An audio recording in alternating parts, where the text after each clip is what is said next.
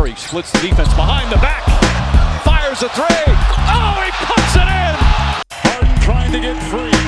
Down to three, down to two. It's a three. Good! Good! He got it! Tatum drives down and throws it down. Wow. Spread floor. Lillard with 47 tonight. Working it down to two to one. A deep three.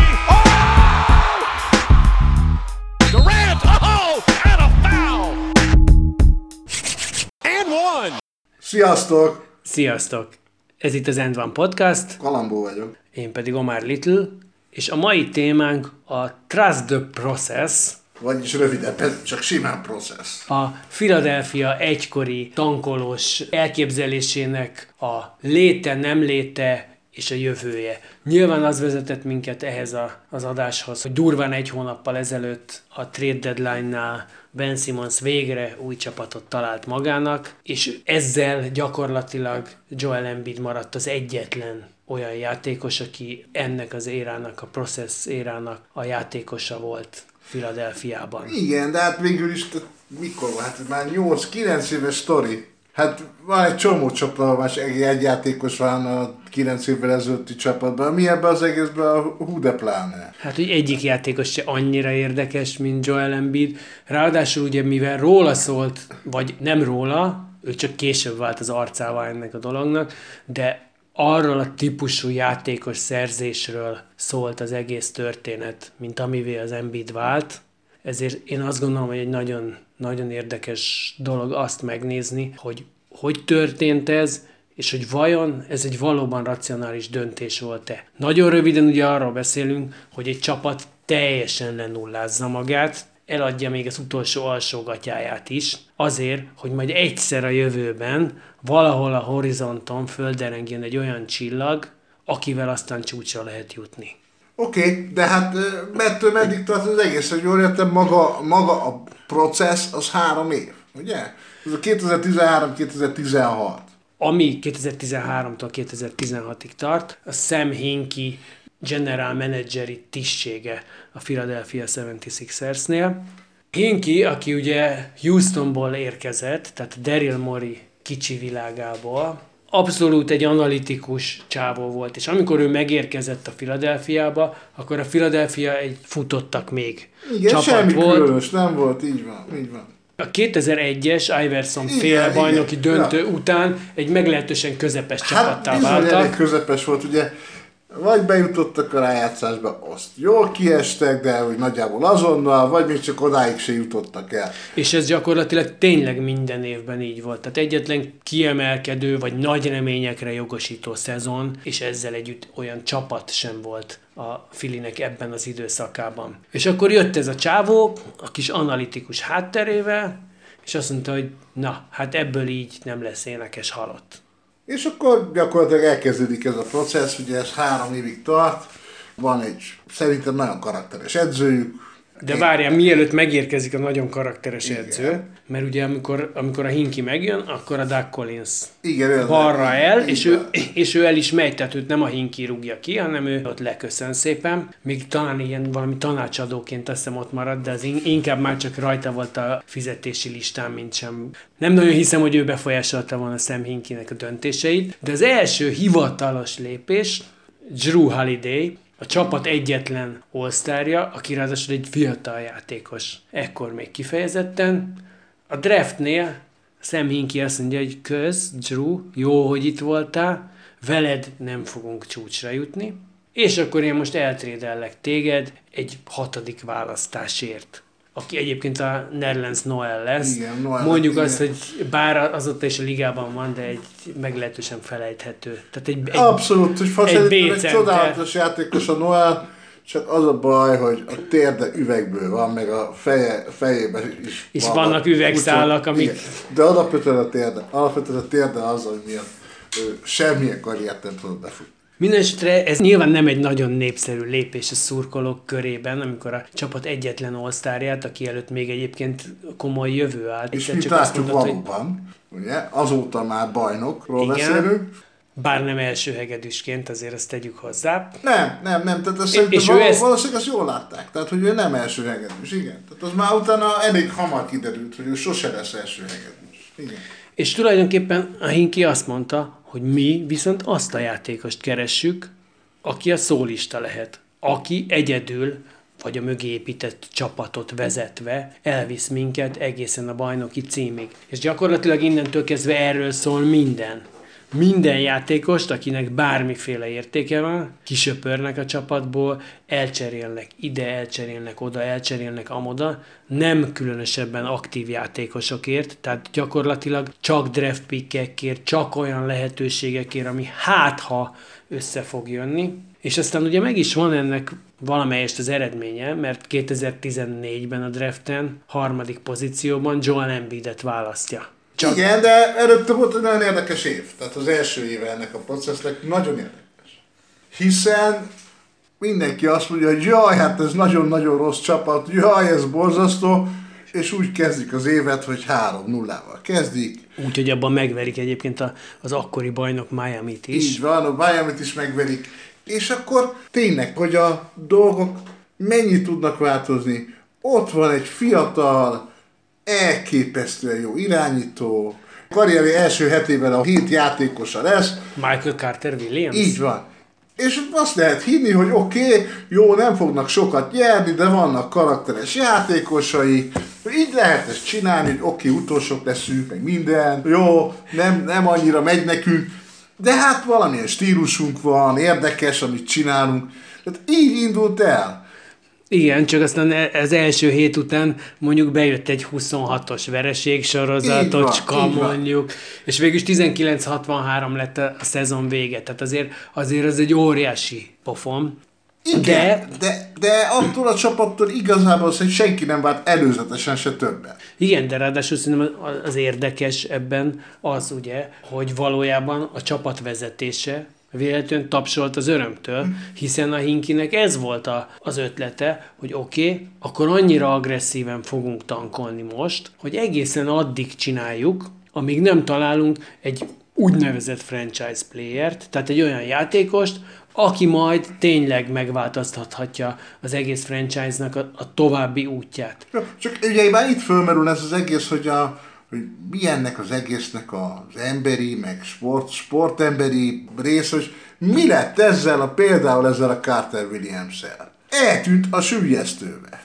Pedig ígéretes volt nagyon. Igen, de azért, azért nála az elején már rögtön ment az, hogy oké, okay, de nem tud annyira dobni. És aztán mikor ők erre rájöttek... Lakers-et cserélték el, ugye? Lakers-nek cserélték el. Fú, nem tudom, hát a, a Bucksban biztos, hogy játszott többek között, mert azért jó néhány csapatban játszott. De minden esetre abban a pillanatban, amikor őt identifikálták úgy, mint szintén nem egy elsőhegedős, akkor azt mondták, hogy akkor köszönjük szépen, és eset, lehet, hogy azt is gondolták róla, hogy és nem is egy harmadhegedűs. Minden esetre abban a pillanatban azt mondták, hogy akkor viszont látásra arra felé van az ajtó. Igen, és de az ő karrierje ebben tönkre ment. Az eléggé valószínű, hogy ebben ment tönkre. Hát ebben nem vagyok teljesen biztos, de az a része az abszolút valós szerintem, amit mondtál, hogy az emberi része hol van ennek, illetve hát az a sport etikai része, amit mi még annak idején tanultunk, és amit azt gondolom, hogy persze az ember a mai napig gondol, és sok esetben egyébként ezt még akár egy ilyen hideg és profitorientált ligában, mint az NBA-ben is gondolják, hogy igenis minden meccset meg kell próbálni megnyerni, igenis fejlődnöm kell mindig, igenis előrefelé kell menni. A Sam Hinky azért valahol ezt a dolgot arcul köpi, mert ő azt mondja, a lófaszt, azt kell csinálnom, hogy találjak egy olyan embert, aki ezt majd megoldja nekem. Tehát tényleg láttunk már tankolásokat korábban is, mert mondjuk, hogy más nem mondjunk, Tim Duncanre tankolta a Spurs, de egy évet. Ugye, és itt, ugye hát itt azért, igen, hát ez három éves processz, ugye. És nagyon durva, mert hogy azért az történt. Az első évben nyerték a legtöbbet. Az első évben nyerték a 19 Az a, a legtöbbet. a három évben, nem? Igen, ami azért a 19, az lássuk be, hogy ez meglehetősen hulladék teljesítmény, a második évben sikerült egyel alá menni, tehát ott már csak 18 lett, a harmadikban aztán 10.72, tehát nagyon közel voltak ahhoz, hogy, hogy a 9.73-as minden idők legrosszabb eredményét, amit óriási... Micsoda, surprise, surprise jön, igen. Igen, tehát hogy azt szintén a Philadelphia tartja még valahonnan jóval korábbról, 70-es, 80-as évekből, Tehát ugye azt majdnem megdöntötték, végülis a tizet sikerült összekaparniuk abban az évben, de hogy abszolút az történt, hogy mindenki, akiről az derült ki, hogy ő nem fog tudni hozzájárulni ahhoz, hogy itt egyszer bajnok csapat legyen, annak azonnal ajtót mutattak. És mindezt ráadásul egyébként úgy csinálták meg, hogy oda tettek egy olyan edzőt, akinek ez volt az első főedzői melója. Így, így van, így van.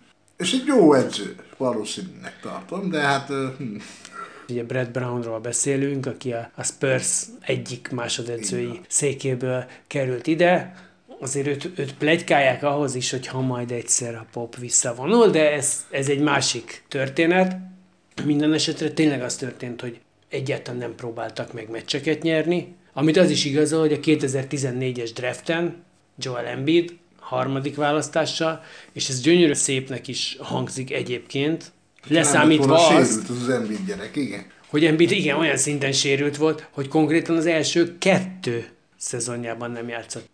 Előfordul azért, de ritkaságnak számít, hogy, hogy valaki az egész első szezonját kihagyja, főleg úgy, hogy előre tudják, hogy ki fogja, tehát hogy nem, nem megsérül közben. Igen, és hát hanem- ez a nagy kérdés, hogy az a hikiér az miért ér véget. Hiszen úgy ér véget, hogy a harmadik szezon végén, tehát igazából még Embiid nem lépett pályára. Ugye Hinkit elküldik 2016-ban, Colangelo már ott van mellette egy éve, De ott még a papa van ott. igen? Na, Igen. Ezt, na látod ezeket a nevek, na ez érdekes. Jó, tehát a papa van ott, oké. Okay. Ott még az öreg Jerry van ott, aki ugye Aha, egyébként aha. a, Phoenixen kívül a Dream Team újra reformálásáért felelős személyként ismeretes. Na, és akkor elküldik a Hinkit úgy, hogy még nem lépett pályára az Embiid. Igen, hát itt én azt gondolom, hogy azért valószínűleg az történhetett, hogy addigra már azért nagyon komoly média hisztéria volt e körül a dolog körül, sőt, nem csak média hisztéria volt, hanem NBA vizsgálat indult a, a Sixers ellen. Mert hogy azért abba érdemes belegondolni egy ilyen halvány pillanattal, hogy vajon egy ilyen típusú dolog az a liga szempontjából hogy néz ki. Mert hogy mégiscsak az van, hogy el lehet veszíteni meccseket, lehet rosszul játszani, sok mindent lehet, de azért ezzel amúgy is küzdött a, a liga éveken keresztül, hogy mondjuk a márciusi, áprilisi meccseken csapatok már pihentetik bizonyos játékosaikat azért, hogy, hogy jobb lotteri pozíciót szerezzenek. Vagy jobb, jobban menjen a play Még az is lehet, azért olyan is van, hogy olyan jól áll egy csapat, hogy I- igen, de mondjuk általában a liga azért nem ezen háborodott föl elsődlegesen, hanem azon, hogy, hogy a rossz csapatok próbálnak még rosszabbak lenni, és ezzel egyszerűen a terméket rontották. Tehát erre most nem lehet mást mondani. Ilyen szinten nézve az NBA egy termék, ami hogyha rossz minőségű, akkor nem fogják megvenni a fogyasztók. És az végső soron mindenkinek rossz lesz. Az a kérdés, hogy itt akkor valaki belepisál-e abba a tálba, amiből igen, de nagyon iszik. nagy kérdés, hogy itt ez itt sérült-e a termék, vagy sem.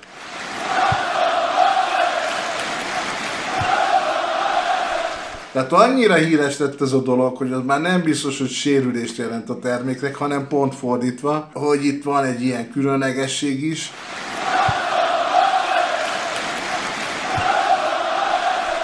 Hát az tény, hogy, hogy, hogy popkulturálisan ez egy adekvát dologgá vált. Tehát Erről Trust the Process az pólókat eladó dologgá vált, egy beszédtémává vált, és egyébként egy szállóigévé is vált. Körülbelül úgy, mint amikor LeBron elviszi a tehetségét. Igen, igen, igen, akkor ott hagyja Clevelandet, igen, igen.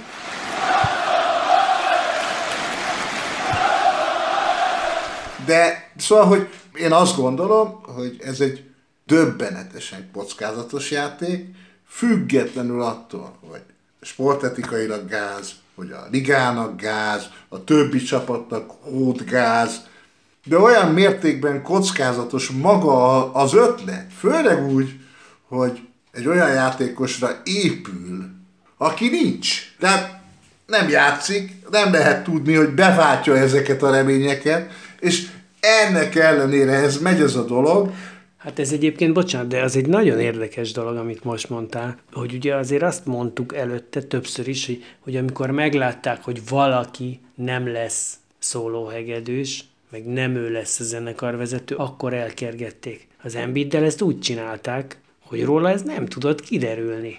És nem is kergették el. Így van. Ne, igen, csak hogy, csak hogy egyszerűen nagyon érdekes valóban, tehát ez egy, ez egy hihetetlen kockázatvállalás, Ez- ez- ez és egy hihetetlen bizalom. És az, és az Embiid szempontjából teljes siker. Tehát az, hogy Joel Embiid ma az, aki, és úgy játszik, ahogy, az nyilvánvalóan nem lett volna így, ha nem kap két évet, hogy teljesen felépüljön. Tehát egészen hihetetlen, és be is jött. Tehát Embiid hozza azt, amit egy franchise játékosnak hoznia kell. Egyértelműen. Mielőtt arról beszélünk, hogy hogyan küldték el, vagy miért küldték el a hinkit, mert azért szerintem erre, Igen, ez egy nagyon jó kérdés, mert tehát, hogy erre viszonylag könnyű Én- szerintem találni. Vagy azt mondom, hogy előtte egy évvel elküldöm, vagy adok neki még egyet, amikor már felépül az embere.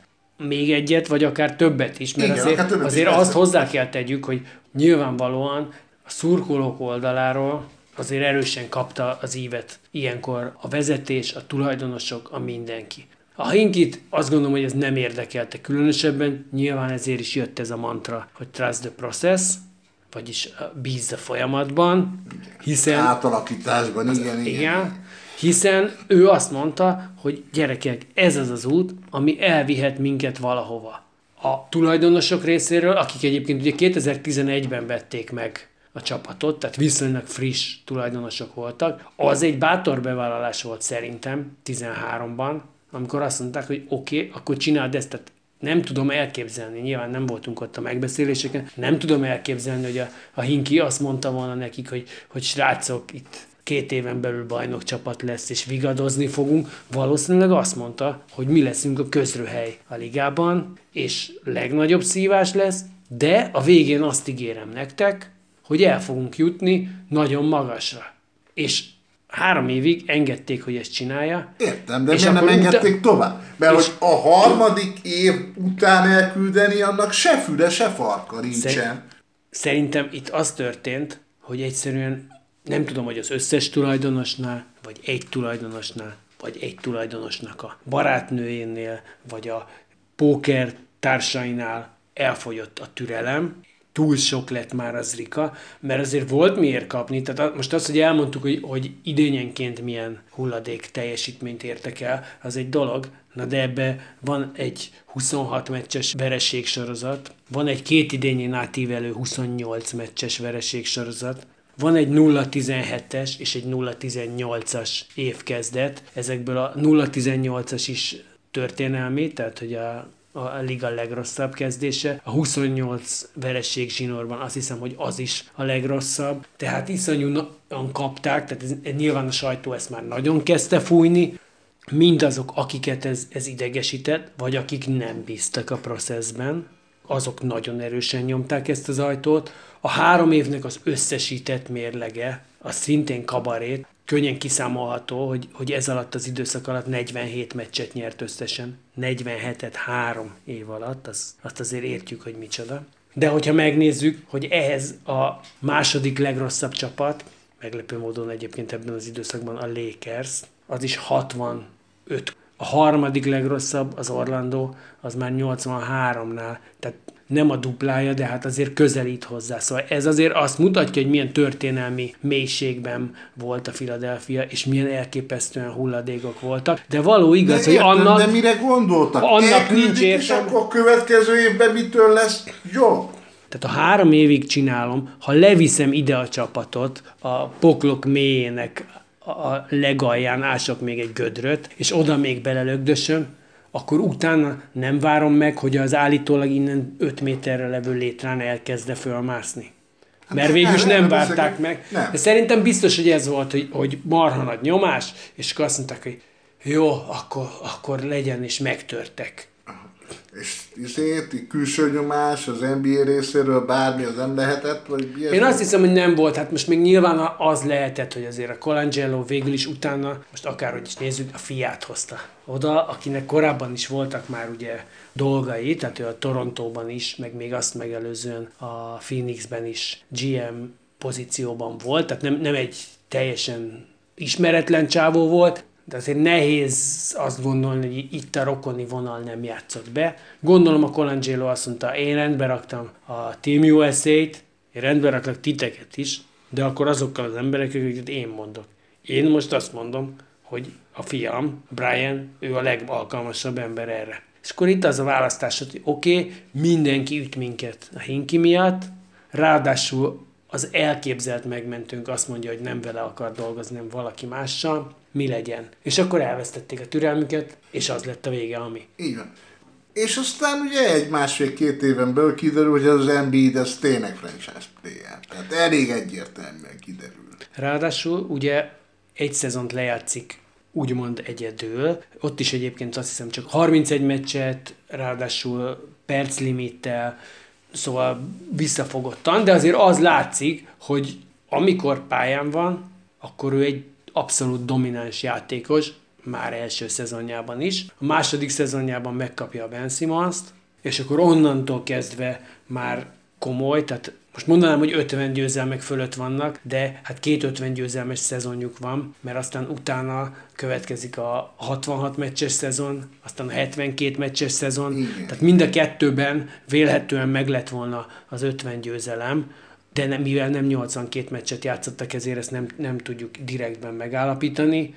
Szóval ott azért az látszik, hogy ez a dolog tulajdonképpen működőképes lehet. És ez a dolog itt azért azt, azt én még mindenképpen hozzátenném, hogy amit nem említettünk meg, mindenki ezt, ezt a borzasztó intenzív draftelési stratégiát említi meg, meg a tankolást, de hogy ebben a Hinki azért megcsinálta azt is, ami abszolút az ő újítása volt, hogy ismeretlen játékosokat, második körös választásokat, meg free agenteket, akiket kb. az utcáról szedegetett össze, leszerződtetett a csapathoz négy évekre, ami példátlan dolog egyébként, főleg ezeknél a játékosoknál, akik, akiknek abban a helyzetben semmilyen létbiztonságuk nincsen, tehát egy ilyen négy éves szerződés az gyakorlatilag egy életet adó dolog lehet, csak ezek a szerződések mindegyik olyan volt, amiben nem szerepelt garancia, tehát azt hiszem az első év volt garantálva, az utána levők pedig nem. Már az első év is egy szép dolog, igen. Igen,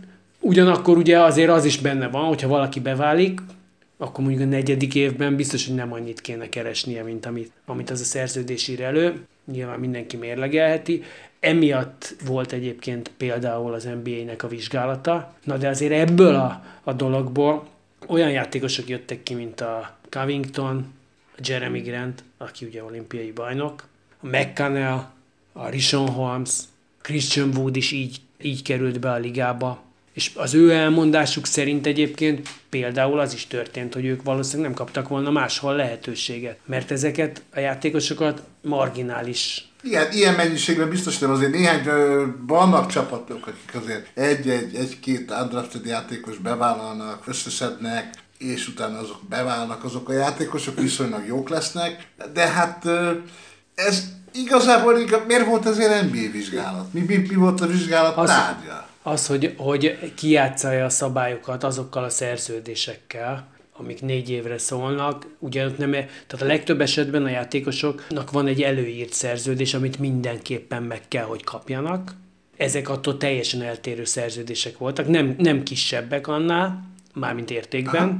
de attól teljesen eltérő struktúrájú szerződések voltak, és ezért indult el a vizsgálat, aminek végül is az lett azt hiszem a hivatalos végeredménye, hogy hát szabályt nem szeg, csak, csak nem fair a játékosokkal szemben, hiszen folyamatosan ott lebeg fölöttük Damoklész kardja, bármikor azt mondják, hogy figyelj, inkább kipróbálom azt a következő srácot, aki ott áll sorba az utca sarkon, és akkor neked fel is út, le is út. Ezzel együtt ezek a játékosok, akiknek sikerült végül is bekerülni a ligába, majd nem egyöntetően úgy nyilatkoznak erről a dologról, hogy bizony, nekünk ez adta meg a lehetőséget arra, hogy bekerüljünk, mert hogy, amit a Hinki is nyilatkozott sokszor, ő azt próbálta meg egy komoly matematikai elemzés és analitikus modell alapján, ő úgy próbálta meg kiválasztani ezeket a játékosokat, nem a biztos választásokat, nem azokat, aki majd jó lesz harmadik embernek. Ő azt gondolta, hogy olyanokat keresünk, tehát gyakorlatilag ez a homránokat keresünk, ugye? Igen, igen, igen, jó. Azt gondolom, hogy ebben a, hogy az NBA-ben kicsit szabálytalanabbnak lenni, kicsit jobban kihasználni ezeket a lehetőségeket, ez egy marha jó dolog. Tehát, hogy valóban ezek a játékosok ott voltak egy évig, ott voltak két évig, mentek tovább, csak hát volt már egy olyan referenciájuk, ami egyébként tényleg nem lett volna soha. Visszatérve erre az egészre, az, hogy a tulajdonosok így becsicskultak és elküldték a hinkit, az azért hihetetlen, mert amikor ez a tulajdonosi kör megveszi 2011-ben a csapatot, tényleg arra jönnek rá, és ebben szerintem tökéletesen igaz, hogy a se hús, középszerű bigyusznál ez a három éves mélyrepülés is csak jobb lehet. És aztán mégis becsicskultak. Szerintem igazából az az érdekes, hogy, hogy nincs értelme annak, hogy ott ők elengedik a dolgot. Nincs, annak semmi. Mert hogy ak- akkor így fölösleges volt. Mert azt a részét egyébként, és most ez csak egy icipici kikacsintás a szurkolói oldalról. Ott egyébként azért meg tudom érteni a dühöt. Képzeld el, hogy van egy kedvenc csapatod, és három évre gyakorlatilag nézhetetlenné teszik. És aki miatt, nézhetné, aki miatt csinálják, az meg sérül. Hát, Aki- igen. aki miatt csinálják sérült, tehát fogalmad nincs róla, hogy érdemes-e érte csinálni. A mindenféle más haverjaid téged szivatnak végig, mert a te csapatod a közröhelytárgya, és egyébként ezt felnőtt szurkolóként még elgondolkozhatsz rajta, hogy lesz-e majd ennek 5 év múlva, vagy 10 év múlva jutalma, de gyerekként, tehát az a része azért egy bűn, tehát a 10-12 éves gyerekek, akik elkezdenének meccsre járni, és csak azt látják, hogy a legröhelyesebb csapatok is, amikor kimegy egy olyan meccs, hogy na ezt talán megnyerjük, mert ez a Lakers vagy az Orlando, akik körülbelül hasonló szinten mozognak ezekben az években. Na jó, meg van még egy-kettő, tehát ugye az egyik évben Minnesota, a másikban a Milwaukee. Tehát Igen, de amikor kimész egy ilyen meccsre, és mondjuk esetleg még az a csapat is lealáz, akkor gyerekként szerintem e- ez tök el tudja venni a kedvedet az egésztől. Igen, igen, igen. De hát gyakorlatilag abban, ki pont abban a három évben volt gyerek, és se előtte, se utána, azoknak szar lehet, de utána jön Joel.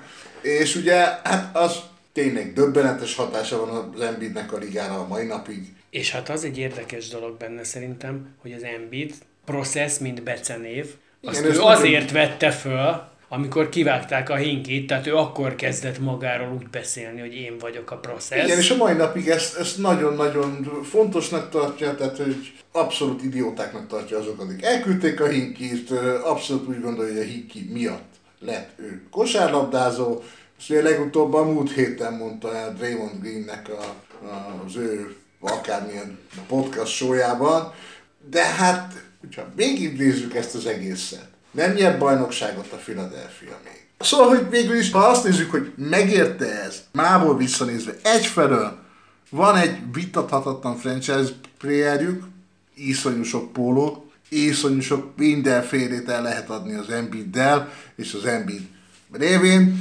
Tehát így, hogy üzletileg is megéri, nem Így csak van, mint játékos. így van. Philadelphiát azonosítják az Embiiddel. Ez most egy menő márka mindenképpen az Embiid. Ha a csapat nem is annyira még, de az Embiid mindenképpen. Nyilván, mi csapat egy keret elődöntőt érnek el tavaly, ami hát nagy kérdés, hogy ha Ben Simmons mondjuk nem olyan, amilyen, akkor abból van-e több, van-e más, de most ott tartunk, hogy az idei, idei bajnokságban jelenleg a második helyen állnak a nagyon-nagyon sűrű kereten. Annyiban menjünk vissza ehhez a, ehhez a tavalyi dologhoz. Egyrészt, hogy ugye azért az alapszakaszban ők voltak a kelet legjobb csapata, Így van, így és, van. és emiatt aztán favoritok voltak arra, hogy esetleg több is legyen. Tehát ilyen szempontból az, hogy ők a kelet elődöntőben az Atlanta ellen elvéreztek, az egy komoly meglepetés és egy komoly csalódás volt. Különösen a Doc rivers aki mi már elmondtuk a fenntartásainkat vele kapcsolatosan néhány adással ezelőtt. Én a... nem hangoztattam szinte semmilyen fenntartást, azért ezt ne felejtsük el. Jó, akkor én elmondtam a fenntartásaimat vele kapcsolatosan. Minden esetre azért nála kérdéses, hogy meddig tud vinni egy csapatot, de a Ben Simmonsnál, ugye, aki egyébként hivatalosan nem tartozik bele a processbe, hiszen őt pont azután draftelték, Mára Colangelo, amikor kivágták a hinkit. És is sérült volt egy évig, ugye? Igen. Tehát, hogy azért itt vannak Igen. hasonlóságok, ráadásul azért azt az első pikket,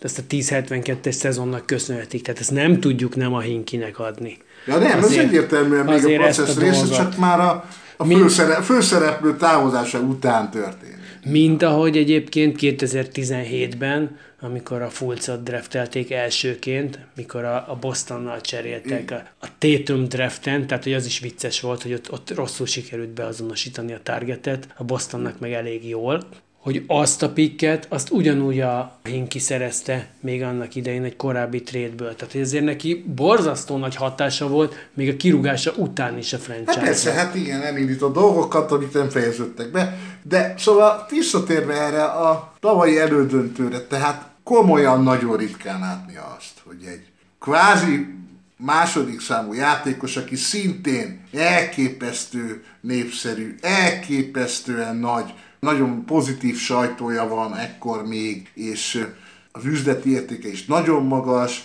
ennyire hatalmasat betlizzen, mint ahogy a Ben Simmons betlizett. Igen, de az ő betléje azért alapvetően arra vezethető vissza, hogy nem tud büntetőt dobni, és emiatt fél attól, hogy lefaltolják. Mert azért erről beszélünk, ugye az ominózus jelenet, amit mindenki ráolvas, az az, amikor bemegy és a gyűrű alól, ahonnan bezsákolhatná a labdát, inkább kiadja egy három pontosra, amit aztán XY kihagy, teljesen mindegy. A Ben Simmons hibája, nem lett belőle két pont, nem lett belőle három pont, nem lett belőle semmi. De azért ez a dolog, tehát egyrészt láttunk már játékosokat, akik ugyanígy elgyávultak, amikor rosszul ment nekik a büntetődobás. Másrésztről ezt, hogy kiadják zsákoló pozícióból, vagy zicserből a labdát játékosok, azt azért most is látjuk, ebben a szezonban is látjuk, akár a Steph Curry-től is láthatjuk, és olyankor azért érdekes módon nincsen népharag, e, és, és nem, indul, nem indulnak meg késsel felfegyverkezett tömegek a pálya felé. Nem, ennyire élesen ez nem jelenik meg egy alapszakasz meccsen, meg különben is minek. Mert, mert ott alakított ki azt a rutint, amit aztán követni fogsz máshol is. Jó, hát oké, de nekem a Ben Simmonsból nem az a marad meg alapvetően, hogy kipasszolta azt a labdát, hanem hogy, hogy a picsába tudja ilyen rosszul dobni a büntetőt. Azt gondolom, hogy ilyen, hát nincs, tényleg nincs. Hogy valakinek semmi más dolga nincsen, mint hogy gyakorolja a büntetőt, meg a távoli dobást, a hármast, akkor csinálja már azt. Jó, hát e- ez még maradjunk annyiban, hogy egy nyitott kérdés, hogy a Ben Simmonsnak innen hova fog vezetni a karrierje.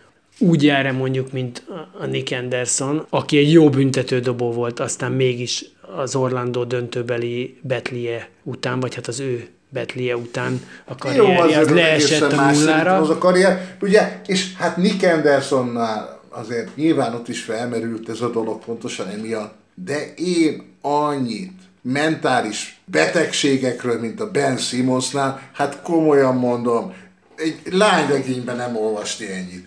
Igen, és most ne fejtsük meg a gyermekkori traumákat, és ne feküdjünk le a kerevetre, hogy, hogy elmondja nekünk, hogy mi a történet, de én azt gondolom, hogy menjünk is tőle vissza szépen Philadelphiába, hiszen ő most már, ő most már, nincs ő ott, most már Brooklynban most már rontja vagy javítja az esélyeket. És azt szerintem még egy érdekes kérdés ebben, hogy, hogy ezzel a metódussal, vagy ahogy csinálták, ezzel teremtette egy iskolát a Hinki.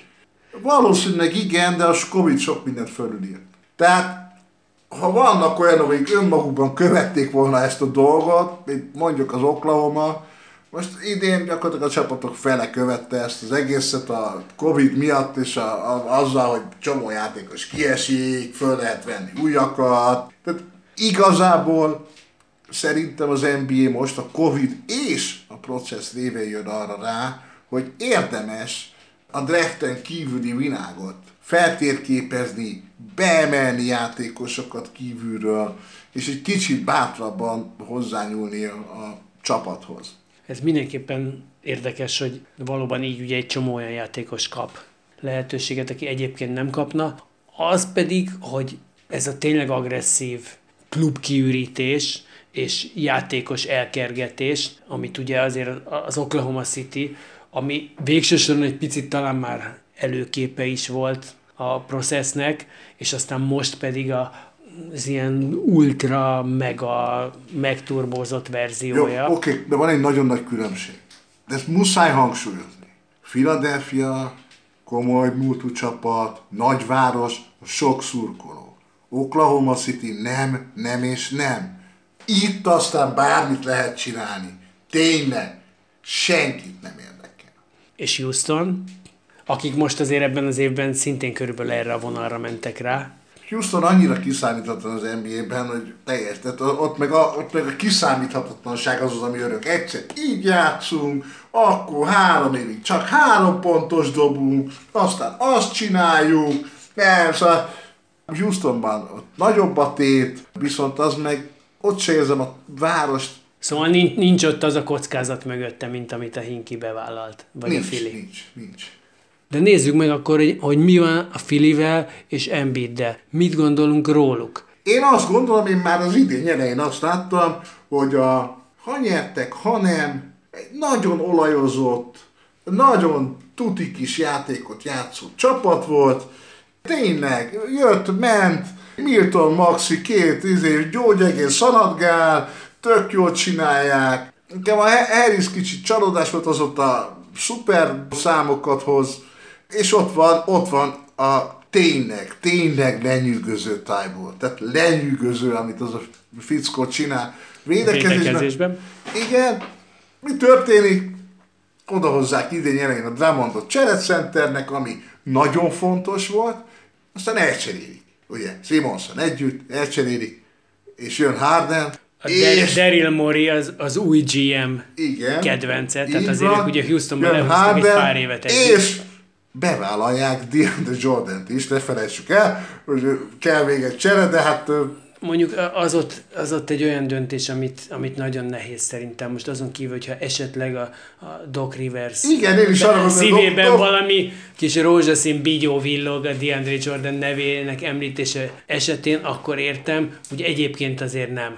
Én azt gondolom egyébként, komolyra fordítva a szót, vagy mit tudom én, hogy, hogy ez a Philadelphia szuperül összerakott, nagyon erős csapat. Kérdés az, hogyha bármelyik kezdőjátékos kiesik, bármelyik, és nem csak az Embiid, már nem kérdés, hogy akkor kuka, ha bármelyik kezdőjátékos kiesik, akkor tudnak-e lépést tartani a többiekkel. A cserepadjuk nem gyenge, de nincs meg benne az a plusz löket, amit másoknál lehet látni, de hogyha ez a kezdő, ez végig pályán tud lenni, a cserék annyit játszanak, amennyit tudnak, akkor én a Philadelphia-t nagyon-nagyon komoly bajnok esélyesnek tartom. Hát neked ők a kelet favoritjai. Hát igen, és az is nagy kérdés, hogy nem az egész bajnokság favoritja Ebben nem mernék azért állásfoglalni annyira, de egy nagyon erős csapat, én azt gondolom, hogy nagyon jó szerkezetű az a csapat, amelyik pályára tud lépni. Harden végre egyszer, tehát most teljesen másik pozícióban levő játékos az, aki a franchise player, neki nem vele kell küzdeni, nem a másik, nem azt kell mutatni, hogy én annál jobb vagyok, ne- nem a másik akar lenyomni engem, hogy én nálad jobb vagyok, nem, itt ez a két játékos nagyon szépen együtt tud majd játszani. És mutatják is, hogy igen, ez így van. Komoly esély van bennük, ebben egyetértünk. Én ezzel együtt továbbra is azt gondolom, hogy a kelet az a Milwaukee Miami kettős valamelyikének a doménje. Mindennek a fényében, amiről most beszéltünk, és azzal, hogy egyébként ugye azért, azért azt egyértelműen gondoljuk mind a ketten, hogy bizony az Embiiddel megvan a lehetőség arra, hogy bajnoki cím legyen. Nem teljesen értünk egyet abban, hogy ennek mik az esélyei, de a lehetőséget azt szerintem mind a ketten látjuk benne. Ennek a fényében mit gondolsz, megérte a processz? Igen, tökéletesen azt gondolom, hogy megérte. Ellen Iverson óta először van egy ilyen emblematikus játékosa a Philadelphia-nak. Nem lenne a processz nélkül. Semmiképp se lenne. Nyilván az a nagy kérdés, hogy ennek nem kellett volna már tavaly beérnie. Embiid tud-e úgy játszani, ha nem is 80 meccset, de 50-60-at, mint ugye ebben az évben viszonylagosan a kezdeti, az ősz, ősz után elég sokat játszik, jól van, de én azt gondolom összességében azzal, hogy van egy Embiid, van egy bajnok esélyes csapat, megérte. Egyébként én azt gondolom, hogy- hogy a Sam Hinkinek mindenképpen megérte ez a dolog, De mi mert most a személyünk, nem tudom. a Denver Broncosnak adott tanácsokat Ah, jó, 2018-ban, oké. Jó, szóval. de, de hogy azóta mit csinál, azt őszintén szóval nem kerestem rá. Viszont azért neki szerintem mindenképpen megérte ez a dolog, mert egyetlen egy olyan GM-et se tudunk mondani a ligában, aki három évig volt ott, és meg tudnánk mondani a nevét, nem? Igen, igen. Egyébként alapvetően egyetértek, azért nem teljesen, mert én azt gondolom, hogy akkor érte meg, és ez, ez egy buta közelítés, hogy csak a végeredmény tekintetében vagyok hajlandó állást foglalni, de én azt gondolom, hogy akkor érte meg, ha lesz bajnokság belőle. Idén, jövőre, három év múlva teljesen mindegy, ha lesz bajnokság. Ha nem lesz, akkor egy olyan dolgot hajszoltak, olyan fájdalmak közepette, hogy a kettő nem összepárosítható. A győzelemért szerintem belefér az a három év, mert egyébként nem feltétlenül volt benne a pakliba, de ha nincs meg, akkor tulajdonképpen Nézd, pont, ha pont, nincs pont. meg, én azt gondolom, hogy a győzelem nincs meg, akkor is nagyon karakteres Philadelphiánk van. És az nem lenne enélkül. Tehát e- e- ezért gondolom azt, hogy nyilván a bajnoki cím az egy olyan pecsétet nyom erre az egészre, ami vitathatatlanná teszi, hogy érdemes ezen elgondolkodni. De az én véleményem az, hogy már maga a processz, meg ami azóta volt, egy sokkal inkább a képbe és a térképre helyezte a Philadelphia. Ez volt az End One Podcast mára. Sziasztok! Jövő héten megint jövünk. Hello.